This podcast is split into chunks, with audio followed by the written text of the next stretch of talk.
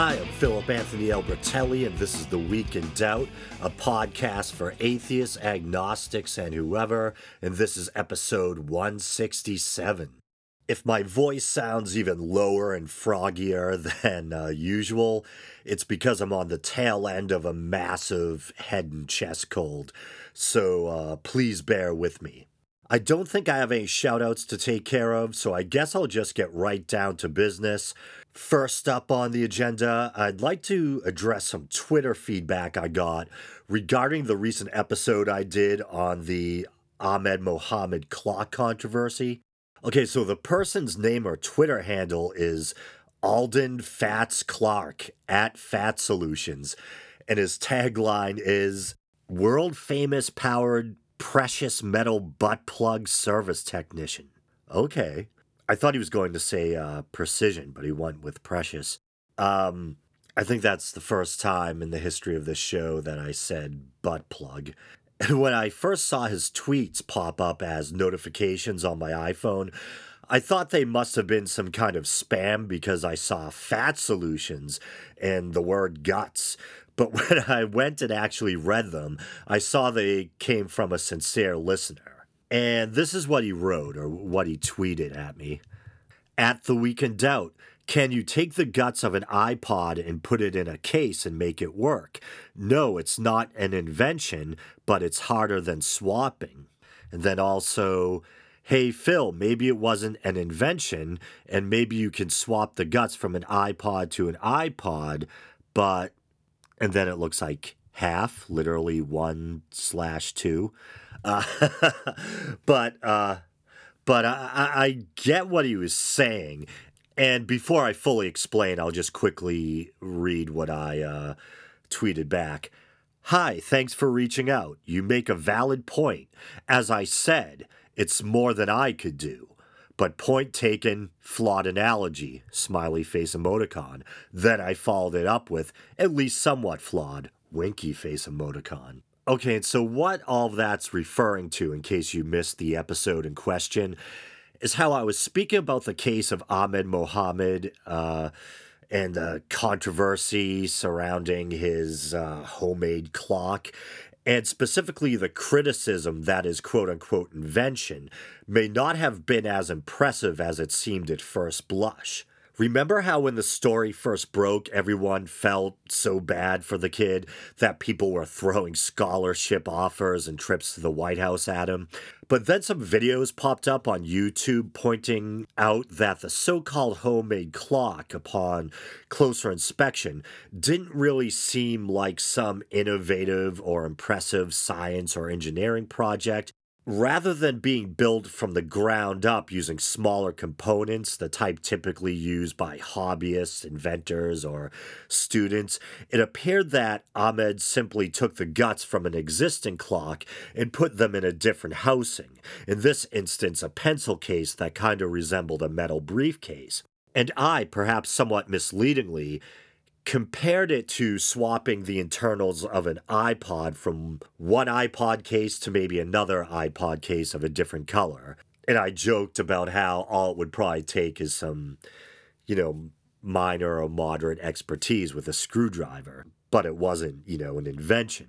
And maybe what was misleading about that is that even though this kid's quote unquote invention may not have been as impressive as it was first touted as being, he probably did do a little more than just swap the guts. Maybe he cut an opening or an aperture for the uh, display and so on. So I think Fat Solutions was trying to make the point that even though it may not have technically been an invention, it probably still took some skill. And I generally agree. I wasn't trying to put the kid down or dogpile on him.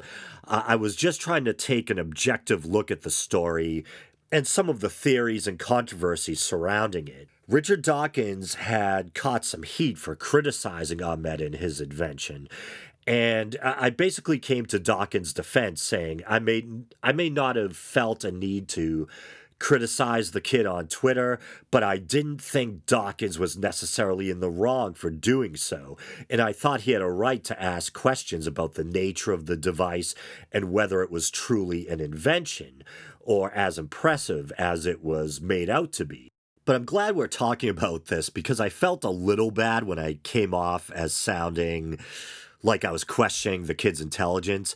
I think I said, and here I am paraphrasing myself, that one possibility is that maybe he wasn't the sharpest knife in the drawer. That that's how I put it. I probably could have phrased it better or more politely, but what I was trying to say is that uh, there's only so many possibilities regarding this story. If the clock really wasn't as sophisticated as we would expect for something built by a gifted or budding young engineering student, then what's going on? Why did this kid pop a clock open, transfer the guts to a pencil case, and bring it to school? And one possibility is, as some theories and rumors suggest, that maybe he wanted attention, so he deliberately made a quote unquote hoax bomb and showed it off at school even after teachers told him not to. And another possibility could have been that, as cruel as it sounds, his motives were innocent, but maybe he just wasn't as gifted as he had been made out to be. And instead of building something from scratch using smaller components like a hobbyist or inventor might use, he just used the guts from an existing clock. And I don't say that to imply he's stupid. He's probably a lot more studious and academically gifted than I was at that age. I was growing my hair out and drinking at the local park. But in fairness, even though uh, I, I, was a sucky student, I was also reading stuff like Kerouac, Huxley, and Greek philosophy on my own time. Uh, but anyway, so one thing we know for sure is, uh, and both Bill Maher and Richard Dawkins, who caught heat for their opinions, agree on this too. It wasn't actually a bomb. So I'm sure he is a smart kid, and I hope Ahmed has a good life. I say that quite sincerely. Uh, just try to stay out of trouble and put that MacGyver shit away next time the teacher tells you to. but all right, uh, anyway. Uh, yeah, but in fairness, uh, Fat Solutions I can't believe I'm saying that, was a good sport, and I wanted to uh, thank him for couching his criticisms in a respectful manner. And he even favorited my responses. Pretty cool. I think uh, civil discourse on the internet is always a cause for celebration. But speaking of Richard Dawkins and Bill Maher, I want to play an excerpt from this past weekend's Real Time with Bill Maher. Bill had Richard Dawkins on as his interview guest, I guess we'd say, before the panel segment. And they talked about a number of topics, including um, Islamophobia and free speech on college campuses or the lack thereof, etc. And as I mentioned earlier, Maher and Dawkins recently caught some heat for things they said regarding the Ahmed Muhammad clock controversy. So this is a pretty interesting and timely exchange. Um, and I'm kind of giving in to temptation here, and I'm going to play the whole segment for you. Uh, copyright wise, that's probably not the smartest decision I ever made, but I, I like the exchange so much that I figure, hey, I'll play the whole thing. I think it might be roughly in the eight to 10 minute ballpark, but here it is. Well, first up, he is a world famous evolutionary biologist whose latest book is Brief Candle in the Dark My Life in Science. What a perfect metaphor for a man who's brought so much illumination to a dark world. My friend, Dr. Richard Dawkins. Wow. How are you, sir? Great to see you. It's, uh, it's science night here. We have Neil deGrasse Tyson and you. Are you going to stay for overtime? I am indeed. Oh, I'm great. so pleased to have Neil coming. Yes. Well, I'm going to grill both of you on science Okay, and if right. it's real after the show. but uh, I loved your book, as I love. This is the second installment of your autobiography, um, because you know you talk about the wonder of science probably better than anybody. And of course, it's a little bit of a difficult mission because the more you explain how wonderful and amazing science is, the more the other side says, "Well, yeah, because God did it." Yes. Whatever you say, they just turn it against you and say, well, fucking God did it. What do you expect? Uh, you're right. I have no question. Uh, I, I, I, I, re- I realized at the end of that sentence. Okay. Um, I think that the wonder of science, above all, is precisely that God didn't do it. The wonder is that we do understand how it came about. We do understand how life in particular came about with nothing but the laws of physics, nothing but atoms bumping into each other, and then filtered through the curious process that Darwin discovered. It gives rise to us and kangaroos and trees and walruses. Um, what's truly wonderful is that it came about without being designed. If it had been designed, anybody could do that. I mean, it's, it's the fact that it came about just through the laws of physics. Naturalism is so, what's so wonderful about it. And, and there are things about us that are still not intelligent in the design, right? Uh, you can say that again, yes. yes. What are, are you are you thinking specifically of the prostate? Because as I move into my yet, sick, I'm getting ready to be 60, and that, that's a strange little organ. you really want to keep that one in good Yeah, shape, yeah. or so, else. So, so far, I'm, I'm okay. Yeah, yeah, me too. But you know, I pray to Jesus every day about it. Uh, but well, I mean, you say we know how life began, but we don't know how it all began. That that is still. a We'll, we'll leave that to Neil Tyson, I think. yes, but even he don't know. That's true. Uh, we don't know that, but, but, but what, one thing we, we do know is that it won't help to postulate a designer because you've still got the problem Right. where he came from That's or she came from. Right. Okay. oh, politically correct. Yeah. Smart for this crowd. uh, okay. So uh, another thing I love about your book is that you know you go after the idea that atheists are humorless and Oh. somehow angry, which uh, yes, I hear that too, and Yeah. it's it's it's so silly because uh, to me it's the religious people who are angry. They're angry and they're humorless as well. I mean, we, we, Yeah. we, have, we have a lot to laugh at when you think about it. Right. Oh. People say to me all the time, you know, Bill, you're such a meanie. It's so easy to make fun of religion. And I always say, yes, because it's fucking stupid. Yes. That's, it's not a coincidence that it's a comedically rich target. That's true. Um, also, if you think about, I mean, the number of comedians who are atheists, and aren't we all pretty much? I mean, Right. can you think of any who aren't? Oh, there are many who aren't. Yes. Me- you Well, there's Tim Minchin, Stephen Fry, um, Hugh Laurie, uh, Bill Maher's pretty good. yeah. uh, Ricky Gervais. Ricky Gervais, Probably Sarah Silverman. um, Charlie Chaplin. Well, he's a silent atheist. Really? I didn't know that about Charlie Chaplin. I always thought of him as the thinking man's pedophile. really? A hundred years after Charlie Chaplin was fucking 14 year olds, you're booing that? Oh, I tell you. The liberals. I fucking hate them too. I really do. Let's Let's talk about that because uh, our friend uh, Sam Harris uh, coined an interesting word this week, a phrase: regressive leftists. You know, the people who don't quite get it about being liberals in the world. I know you were championing somebody named Maryam Namazie, yeah. uh, and you and uh, my our great friend Salman Rushdie got her reinstated. She was going to speak, as uh, so many people have at universities, and then they get disinvited because she's an ex-Muslim and was just speaking her mind. But apparently, that's hate speech in this world. So, what did you and uh, I am Salman? Ru- shocked about the way at, on university campuses the principle of free speech. When I think that the old university I went to, University of California at Berkeley, the free speech movement in the 1960s, what a betrayal we're seeing now. Right. With uh, campuses all over the Western world, all over um, America and Britain, are denying people the right to come and speak at campuses.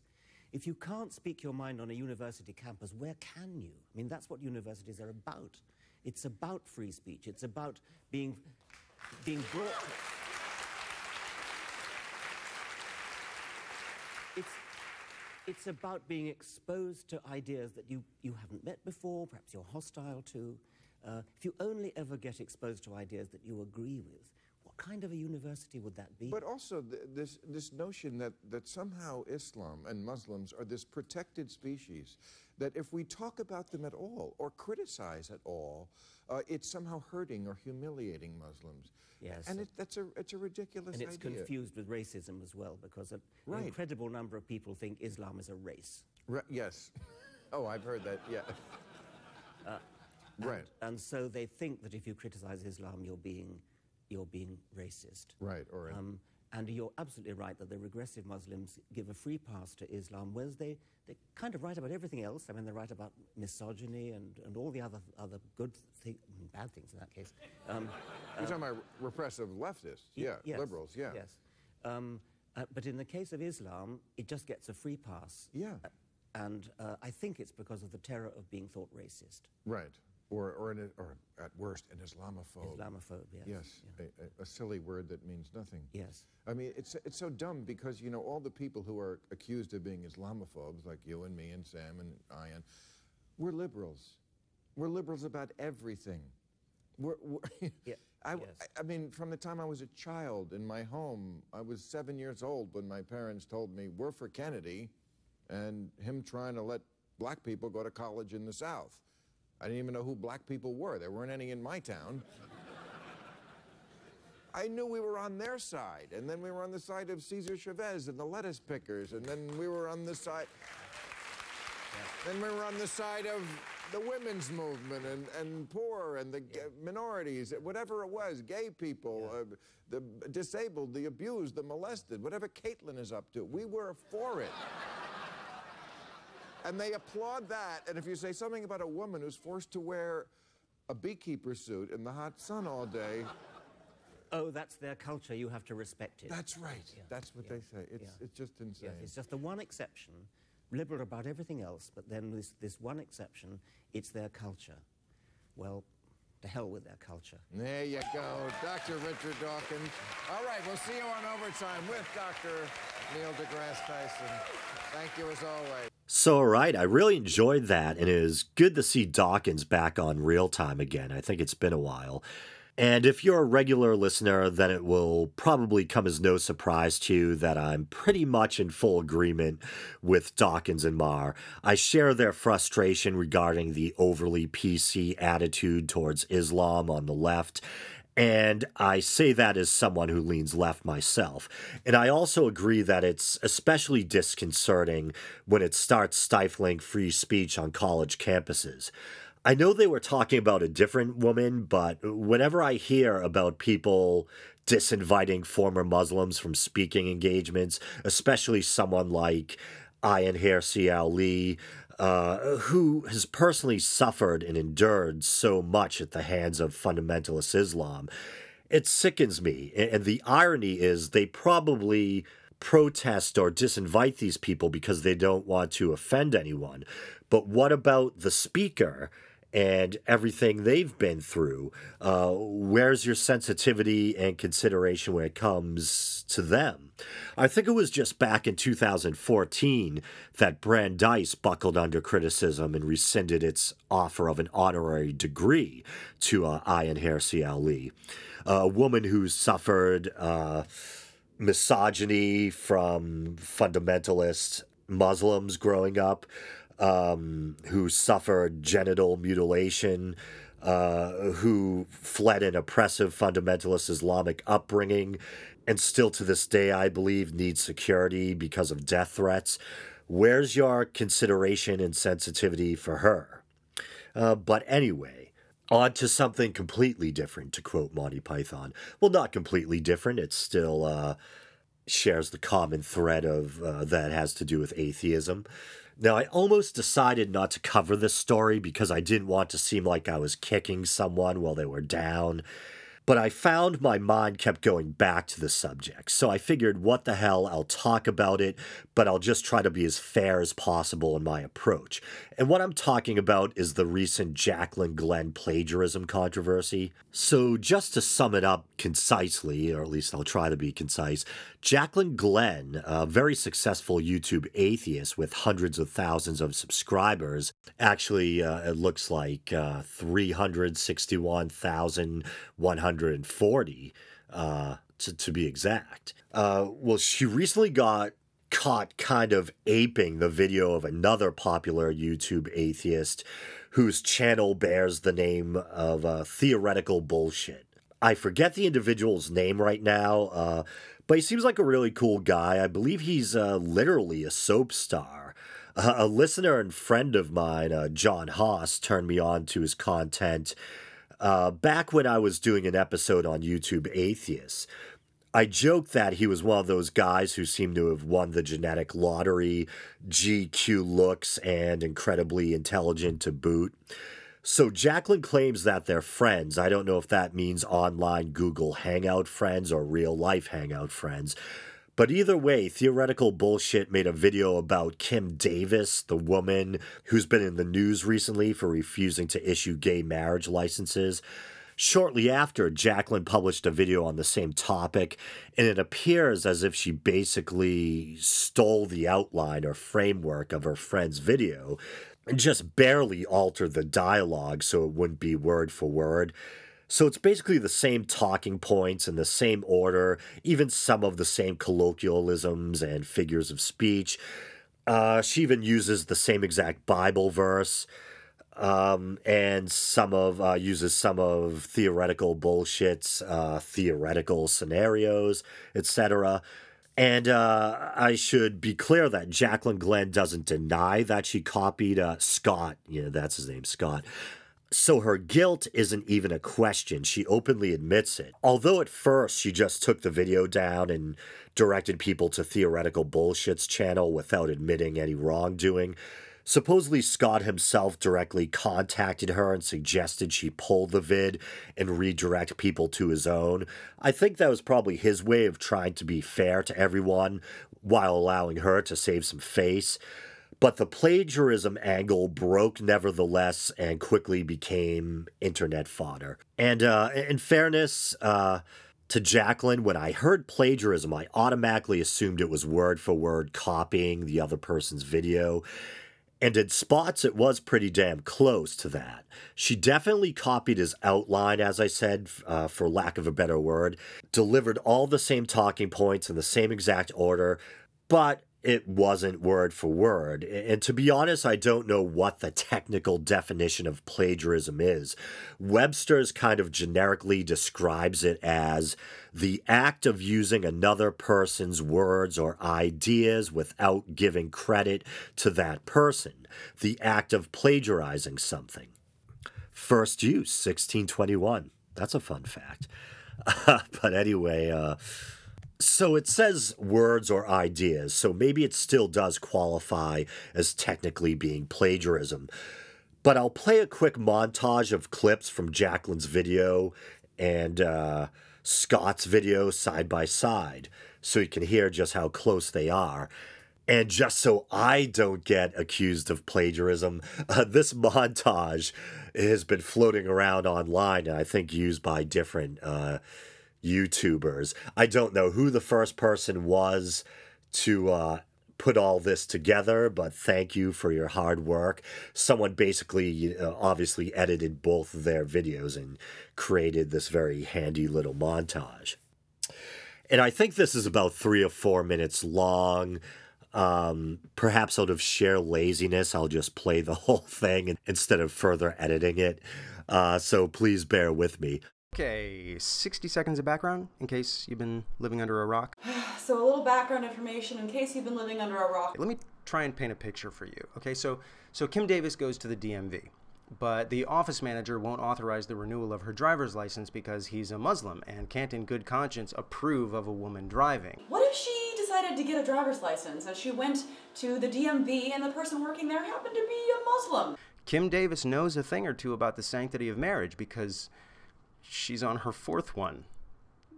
Not to mention the fact that she made babies with the man who would become husband number three while she was still married to husband number one, but that's not the point. It's not the point. Kim Davis has been married four times. She got pregnant with a baby from husband number three while somehow she was still married to husband number one. I'll let you guys figure that out. In the meantime, this woman has, has sort of become the poster girl for so called Christian persecution in the United States. She's become the poster child for Christian marriage?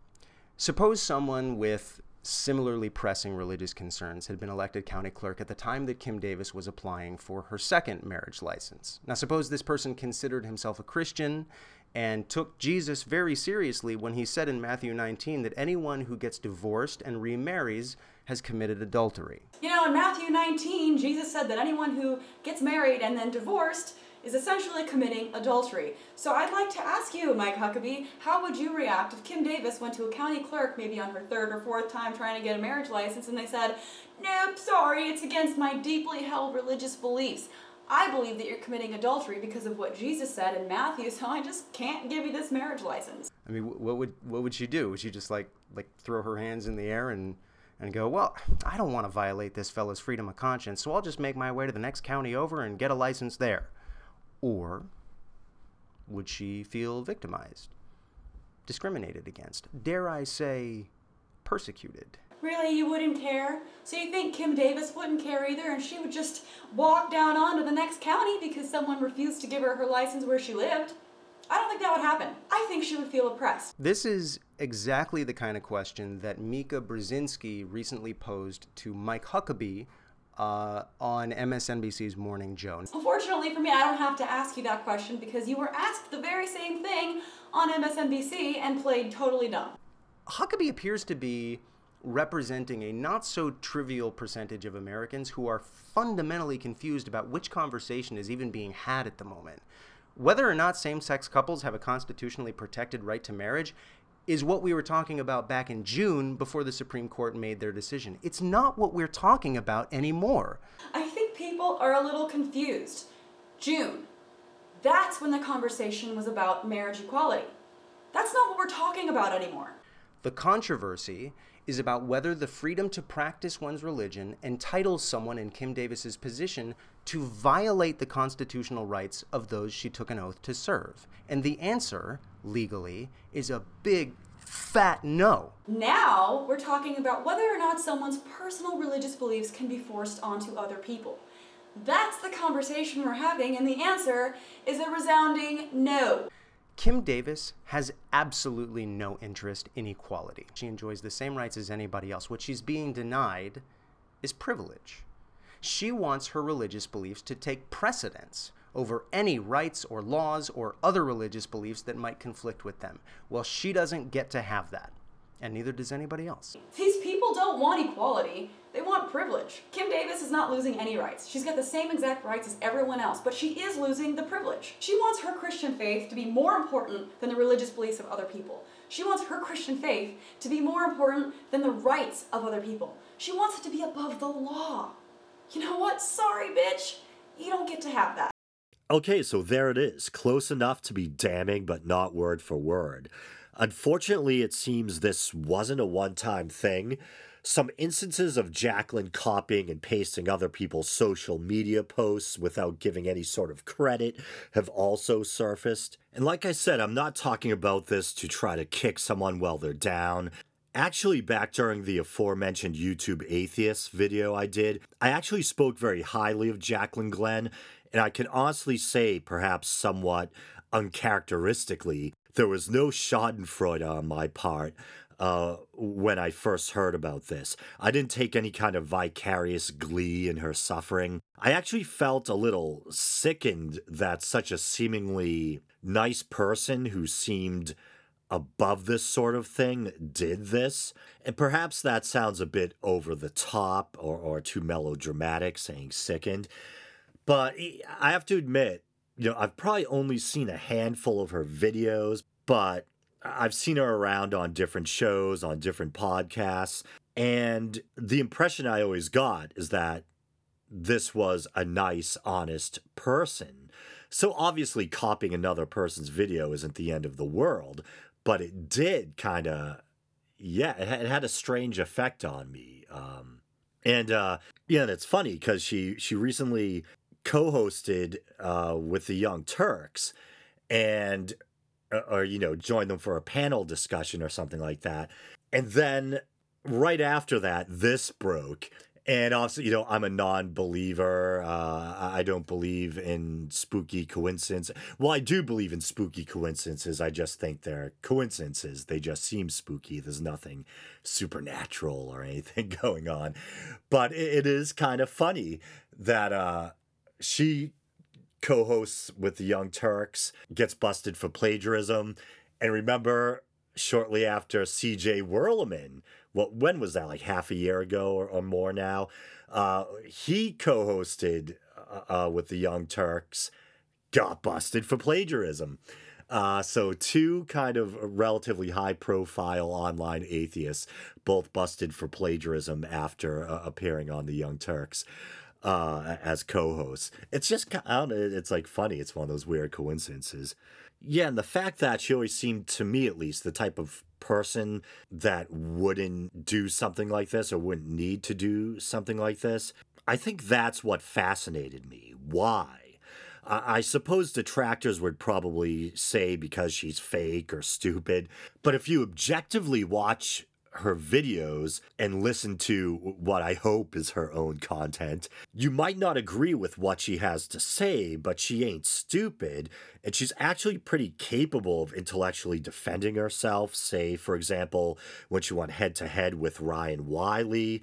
And that was incredibly frustrating and cringe inducing thing to watch. I think Ryan Wiley is one of the few people that I've just come out and said, because I usually try to be the nice guy, I just don't care for this guy. Um, I don't like his personality. I don't like anything about him.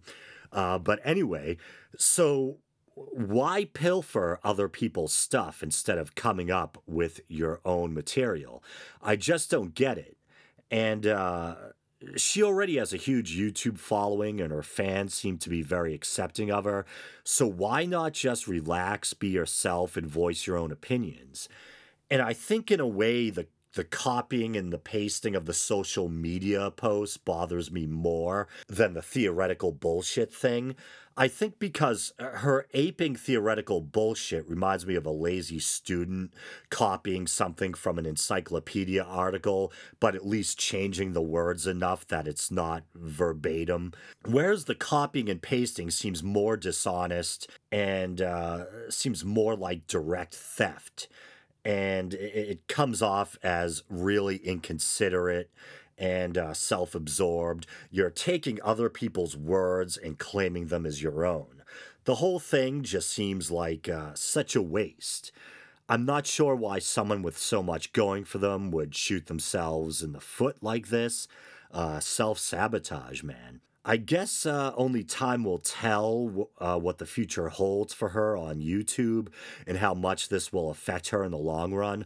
One thing's for certain even if she loses viewers over this, she'll still have a ton more than I'll probably ever have. Oh well, at least I'm honest about it. You gotta be able to laugh at yourself, man. Keeps you going. But uh, but anyway, with that being said, I guess I'll call this episode a wrap. You guys know the drill. You can like the Facebook page, and please do. I'm so neurotic about this. You guys are probably sick of it, but I dropped down from 88 likes to 87 and I don't know why. Maybe someone was offended by one of the uh, recent controversial episodes I did, or maybe someone just accidentally hit, you know, unlike or whatever. Um, but anyway, yeah, like the Facebook page, please. You can also follow the show on Twitter, check out the YouTube channel. Uh, you can subscribe. Uh, or rate the show via iTunes. You can go to Podbean, that's P O D B E A N dot com do a search for The Week in Doubt. You can check out the archives all the way back to the inaugural episode.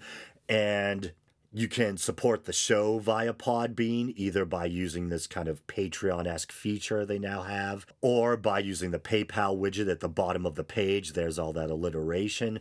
You can also um, support the show by going to patreon.com slash the week in doubt and you can pledge as little as one dollar a month and quit anytime you want all right thanks all you uh, magical peeps until next week